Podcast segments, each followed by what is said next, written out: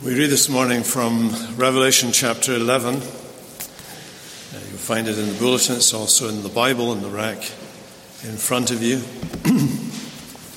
Revelation eleven, reading from verse fifteen. Let's hear the word of God.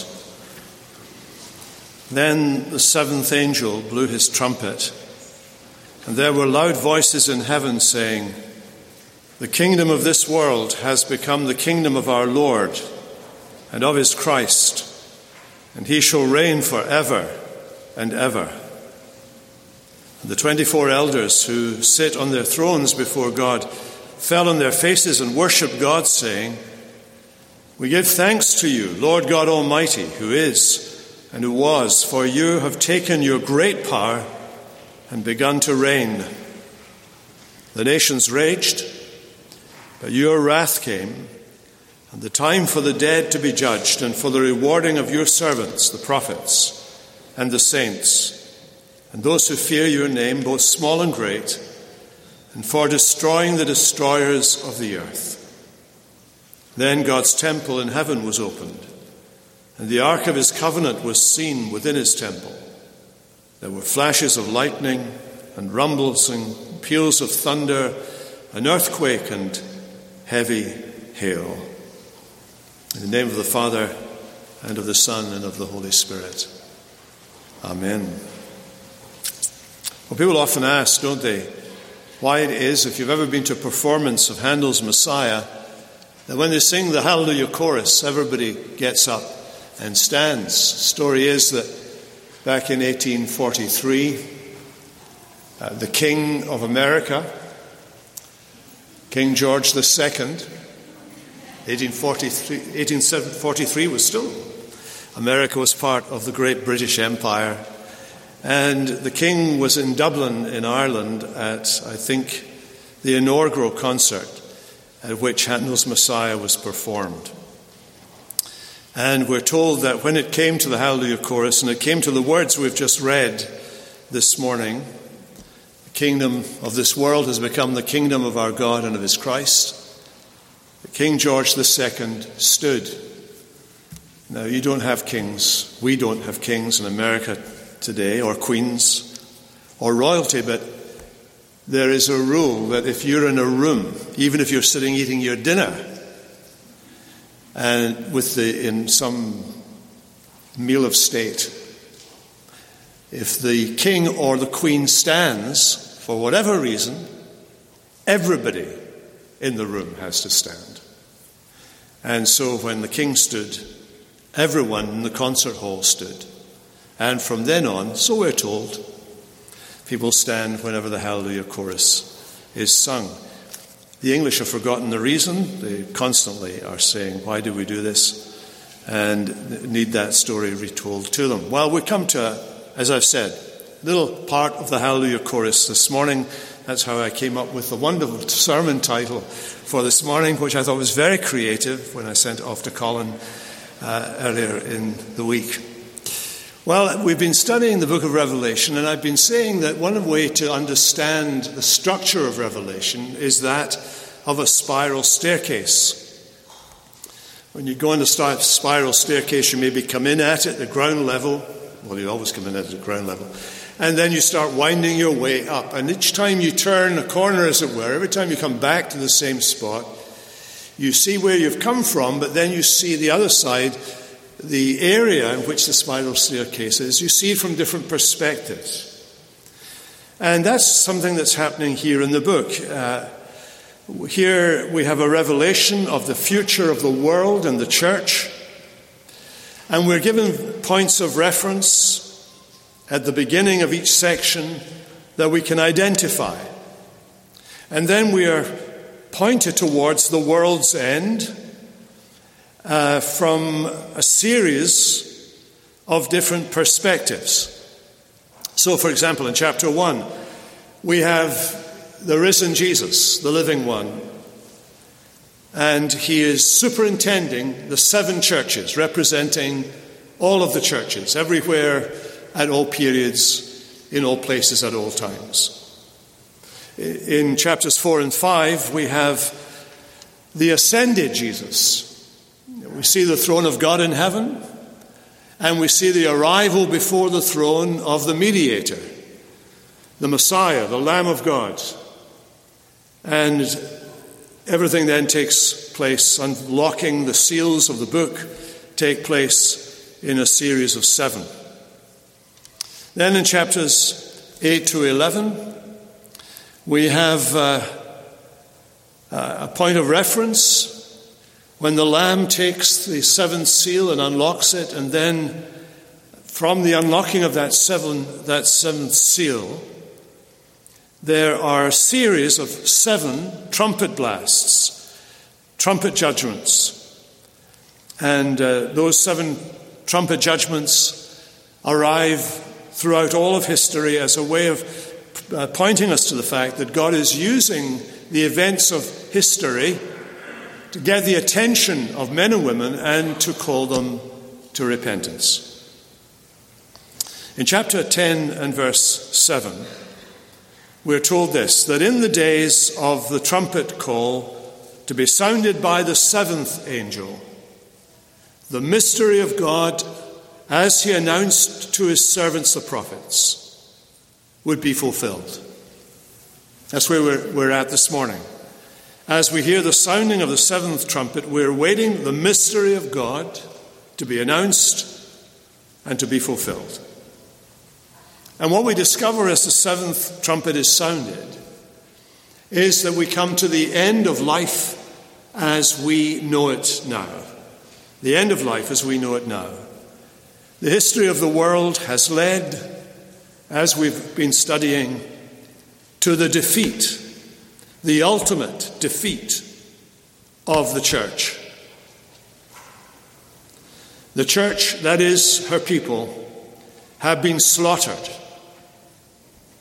Just as the early ministry of our Lord was followed by, at the end, his apparent defeat, his death, his execution, by the nations of the world, the Gentiles and the Jews. So it will be at the end of history that the world's rejection of Jesus will be mirrored in its final rejection of Jesus' people.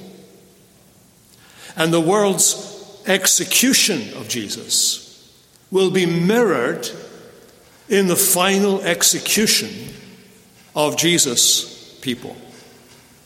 That's the picture that's been painted thus far. But of course, there's another part to that story, isn't there? Just as Jesus was uh, vindicated by his resurrection, so we discover in the early part of chapter eleven that the church's demise will lead to resurrection from the dead. In fact, this is the way it's put.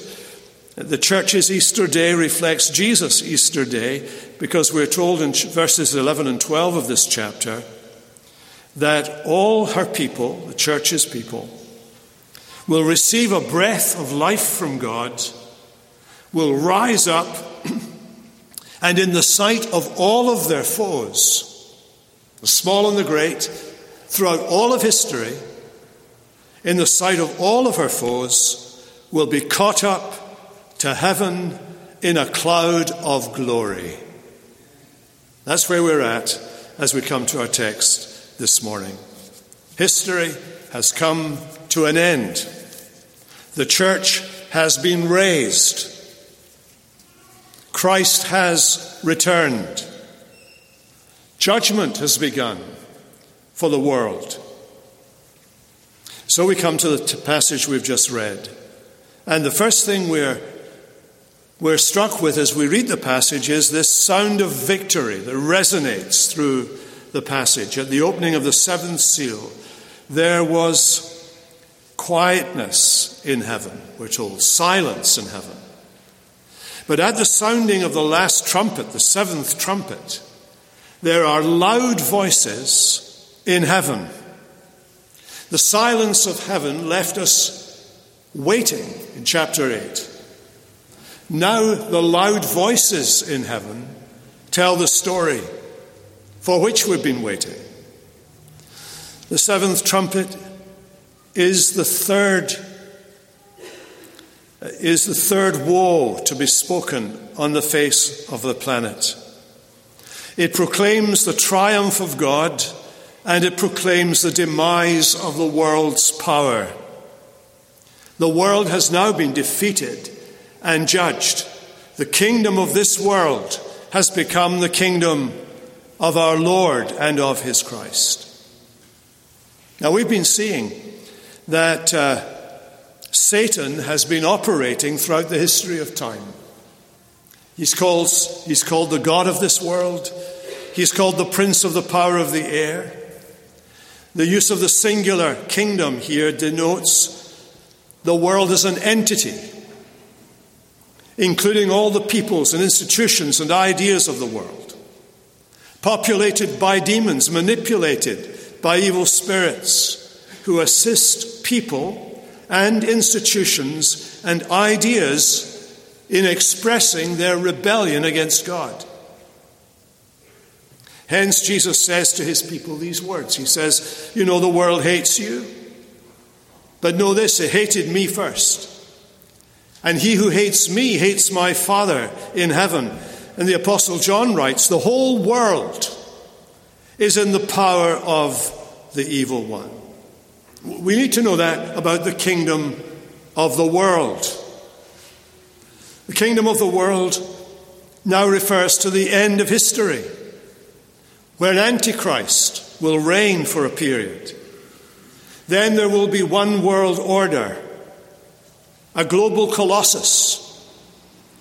There will be attempted in this world experiment to repeat what was attempted at the Tower of Babel, that is, to build a society that expresses humanity's independence from God. Mankind has been ever advancing, but man remains ever the same. Now, of course, God sees the world as one. He sees the individual nations of the world that he has put in place as a means of tempering the beast that lies at the heart of the world system, and will emerge in the last days. Empires of whatever kind are only, only serve to elevate the few at the expense of the many, the oligarchs, to the dimin- diminishment of human beings and their lives. So these opening words then suggest the vision of a world empire that has often been usurped, dominated by a usurping power, and which now has passed into the hands of its true owner, commander, and conqueror, Almighty God. We find this usurper coming out of the shadows in Matthew four, when he comes to Jesus and he offers Jesus the kingdoms of this world and the glory of them. If only Jesus would fall down and worship him. Who is this usurper? He is the ruler of this world, Jesus called him. But Jesus said, he has no power over me, as the resurrection would prove, as it vindicates Jesus. The course of this world, in all of its parts, with all of its people, in every sphere of human endeavor, in science and technology and commerce and trade and education and medicine and entertainment, is part of the world system, a system that has been cunningly devised to exclude God and to enthrone humanity. The whole world, we're told, follows the prince of the power of the air, the spirit that is now at work in the sons of disobedience. We very often, don't we, tend to blame people. We blame politicians, or we blame uh, gang leaders, or or, or we, we blame celebrities for the diminishment of morality and ethics in our society. We blame people, but the Bible leads us to say that it's not flesh and blood that we're up against, not people we're up against. Rather, we're up against the principalities against the powers, against the world rulers of this present darkness, against the spiritual hosts of wickedness in the heavenly realms. You and I find ourselves today still in the midst of that struggle. Secular power is a spirit, it is a unit that has various expressions throughout history and around the world. But the passage has already alluded to the fact that the beast will one day arise, and the beast will have a global expression. But when we come to our passage today, we're given a little brief insight into what lies ahead of the future. There is to be a transfer of power from humanity to God, from Satan to Christ. The kingdom of this world has become the kingdom of our God and of his Christ. Now the language, the idea, comes from the second psalm, which has been on the background, the back burner of much of the book of Revelation as we've seen so far. The second psalm is one of a pair. They go together. That's why they're not named in Scripture, though we know David wrote them both. They belong together by language, by the use of terms. Psalm one describes the perfect, the blessed man. Now, he's not talking there in Psalm one about anybody, any of us, for example. He doesn't use, either in Hebrew or in Greek, the word words normally used of human beings. When Psalm one talks about the blessed man, it uses a word that means a specific male figure. And that blessed man, that figure, is none other than the one mediator between God and man, the man Christ Jesus. He is the one perfect man who gave us the law, who loves the law perfectly, who keeps the law completely, and who fulfills the law entirely in himself. This blessed man that's introduced in Psalm one is Jesus our Lord. And Jesus our Lord is the one who has wisdom. The man of Psalm one is the man who has all wisdom. This wisdom is an affront to the world. The powers of this world cannot stand a man like this. The moral and spiritual contrast in Psalm one comes to a head in Psalm two. Psalm one contrasts this blessed man with the wicked. Psalm two picks up the idea of the wicked and shows particularly how the wicked are arranged against this one man. So when you come to at the end of Psalm one, we talk about, the, the in Psalm one it talks about the, the blessed man who does not walk in the counsel of the wicked. You get to Psalm two verse one, and we hear about the counsel of the wicked, the counsel of the ungodly, same word. And it's described. Here's how it's described. The kings of the earth took their stand. The rulers are gathered together in counsel against the Lord and against his Messiah, that is, against his anointed, his Christ. And the counsel of the ungodly, of the world system, will not endure the reign of God and Christ. And they say to one another, let us break their bands asunder. Let us cast their cords from us. You really would think, as you read uh, newspapers, you don't read newspapers anymore, as you read your...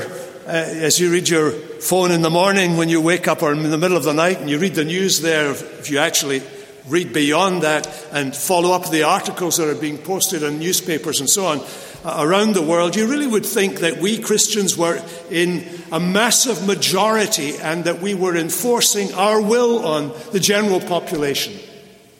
You would think that from how we're described. Now, why is that?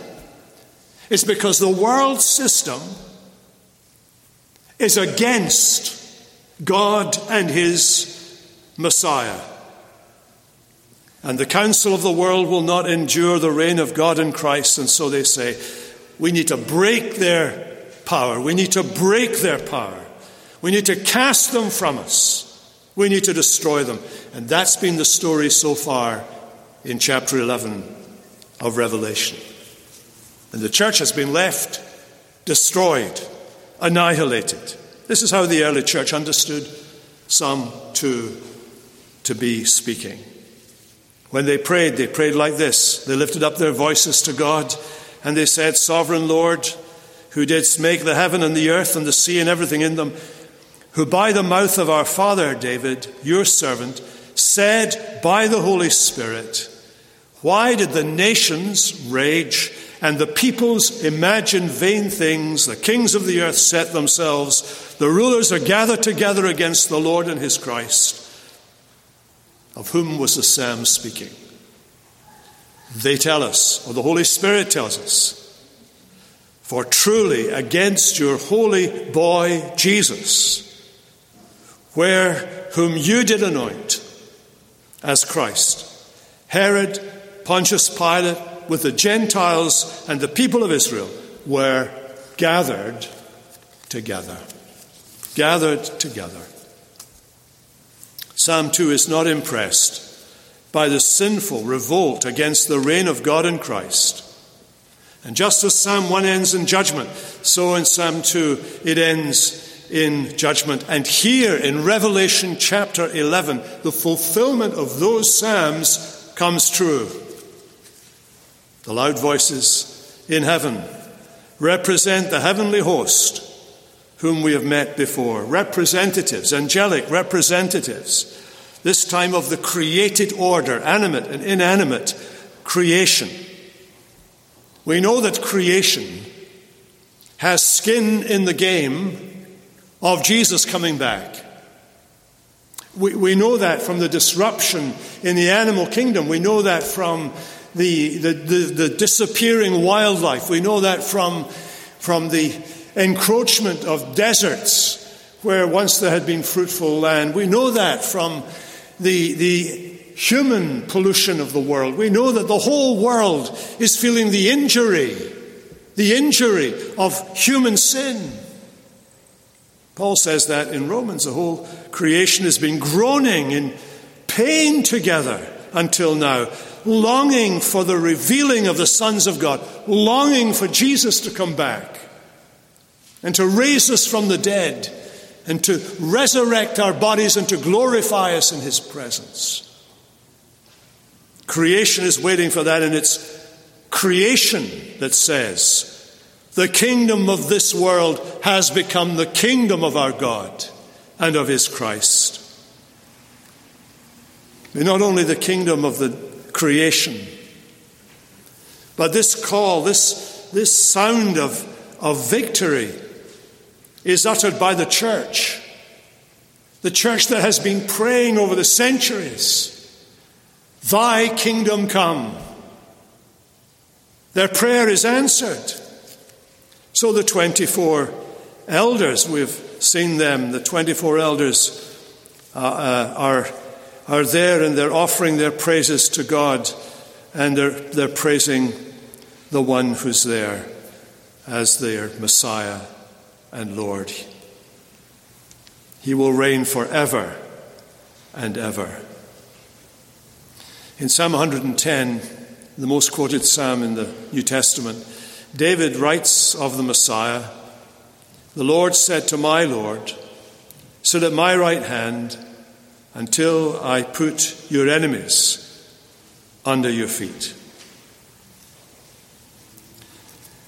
In all of the New Testament, our Lord refers to Jesus. Here it refers to the Father. Our Lord and his Christ, from Psalm two to Revelation. Jesus picked up on those words in Psalm one ten when he challenged the assumptions of the people of his day that the Christ would only have human ancestry. David calls him Lord, Jesus said. So how can he be his son? Only if the Lord assumes human nature and becomes human can he therefore be both David's son physically by human origin as well as God's son eternally, as, as uh, Psalm one ten goes on to speak about the Messiah's eternal generation. From the womb before the morning star, I have begotten you, says the Father. So the one who will be the son of David is also the Son of God and David's Lord. And he is the one who is proclaimed throughout the book of Psalms as the King. The Lord is King. Isaiah the prophet sees the Lord sitting on a throne. In John chapter twelve, we're told, Isaiah said these things when he saw Jesus' glory and spoke about him.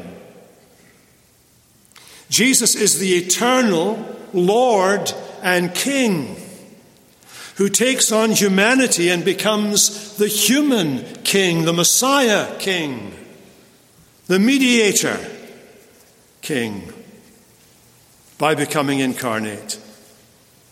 And it is he who will deliver the kingdom he announced when he arrived. The kingdom has come. The kingdom is coming. The kingdom is among you.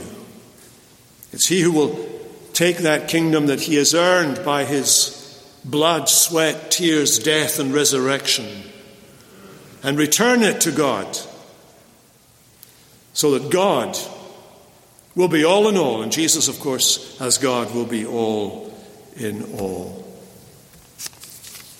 The sound of victory. And then secondly, there's a song of victory in verses sixteen to, to eighteen, where the elders, these heavenly beings who represent the people of God this time. So this is a church now that's going to sing. Uh, their number embraces the twelve tribes of Israel, the twelve apostles of the Lamb. There's only one church throughout the whole of Scripture. One church, one people of God.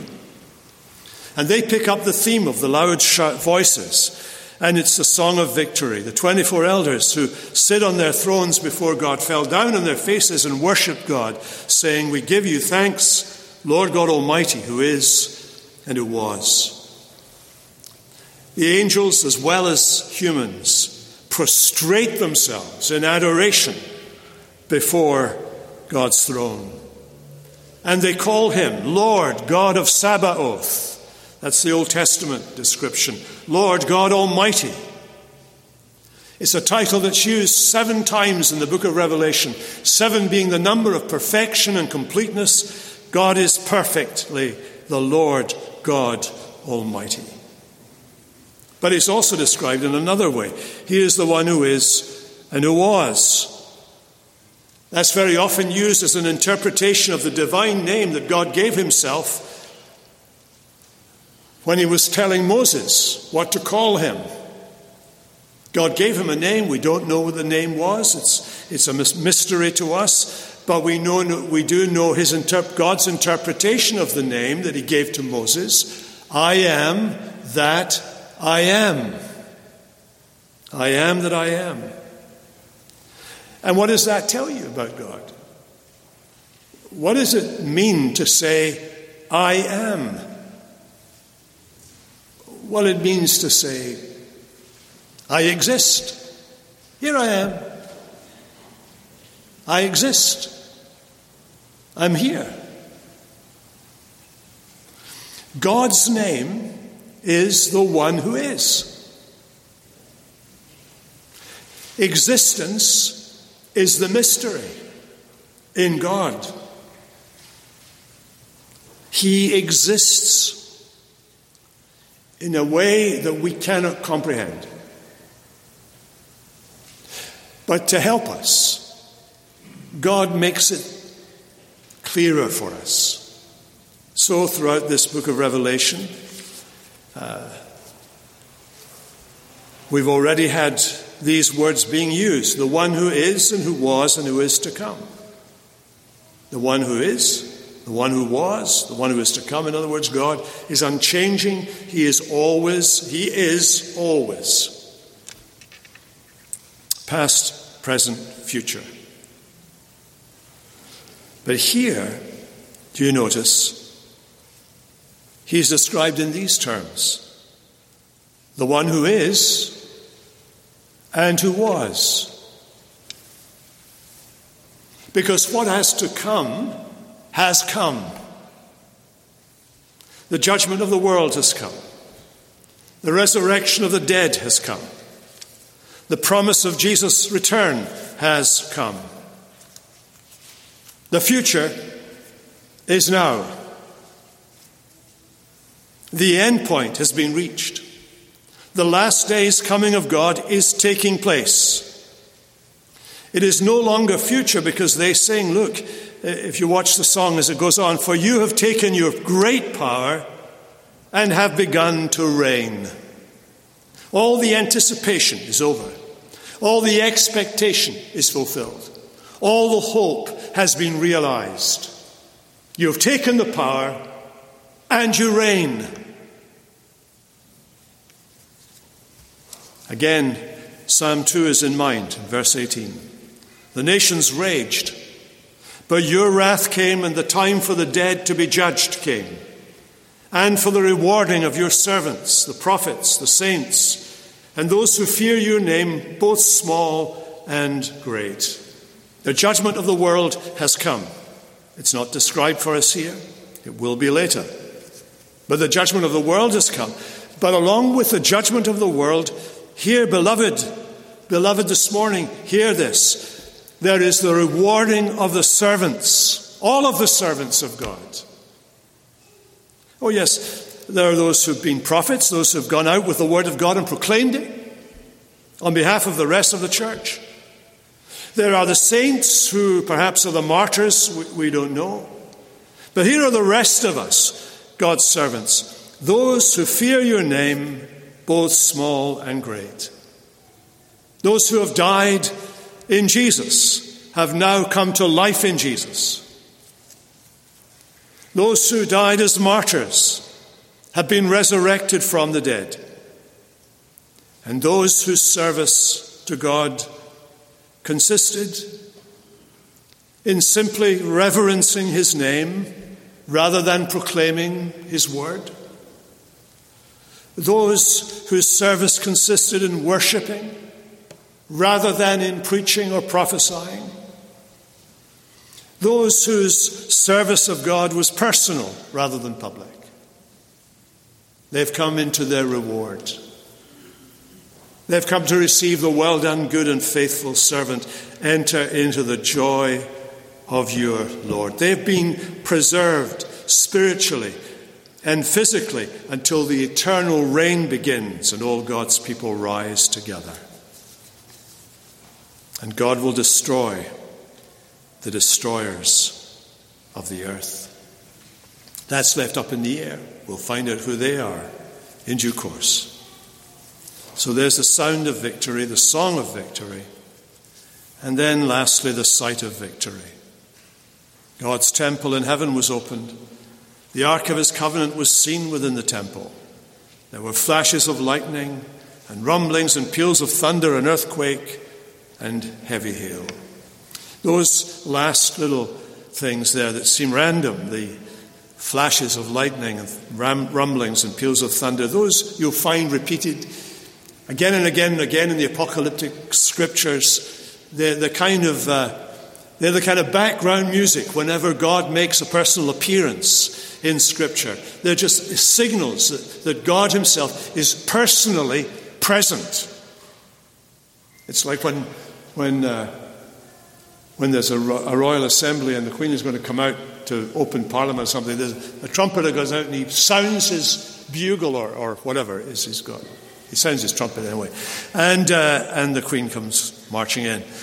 Uh, so that's what these are. These are signals to you that God is coming in person. That the coming of God has given way now to his arrival. He's here. There's a theophany like at Sinai. God has begun to show himself to his redeemed people. You know, the original Ark of the Covenant was made by Israel according to the likeness that was given to Israel by God there in the desert. And uh, that ark that was in the tabernacle, was in the temple, had been lost around about the time of the Babylonian conquest and never found again. Even Indiana Jones couldn't find the real ark. He, he, what he found was a kind of mock-up ark of the covenant. The Ark of the Covenant's totally lost.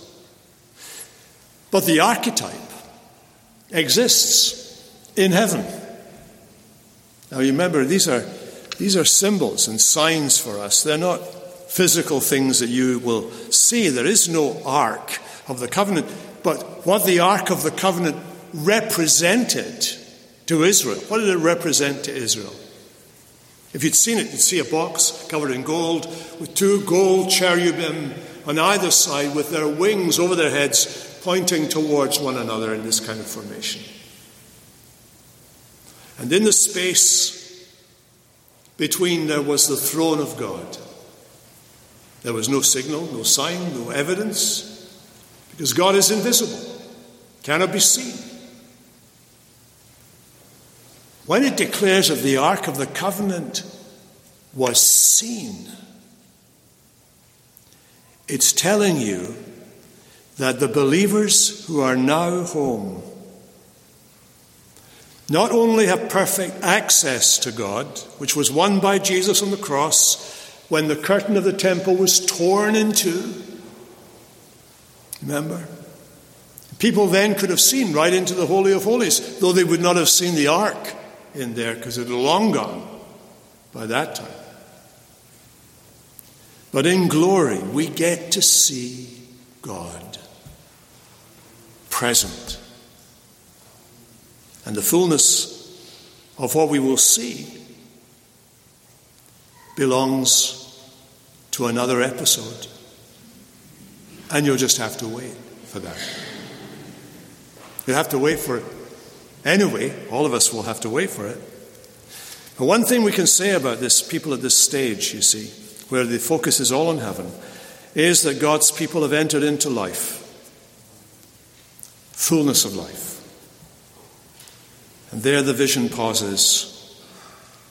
And as we wait for the final description, we return today, tomorrow, to our earthly work of waiting and watching and witnessing until the day breaks and the shadows flee away and we see the King in his beauty and we behold the land that is afar off. Let's pray. Lord, we pray that you would stir our hearts up to look forward to that crowning day when we're all together in your presence, ravished by your love, as we've been gripped by your grace. Lord, we pray that you would take the power and reign. Come, Lord Jesus. Amen.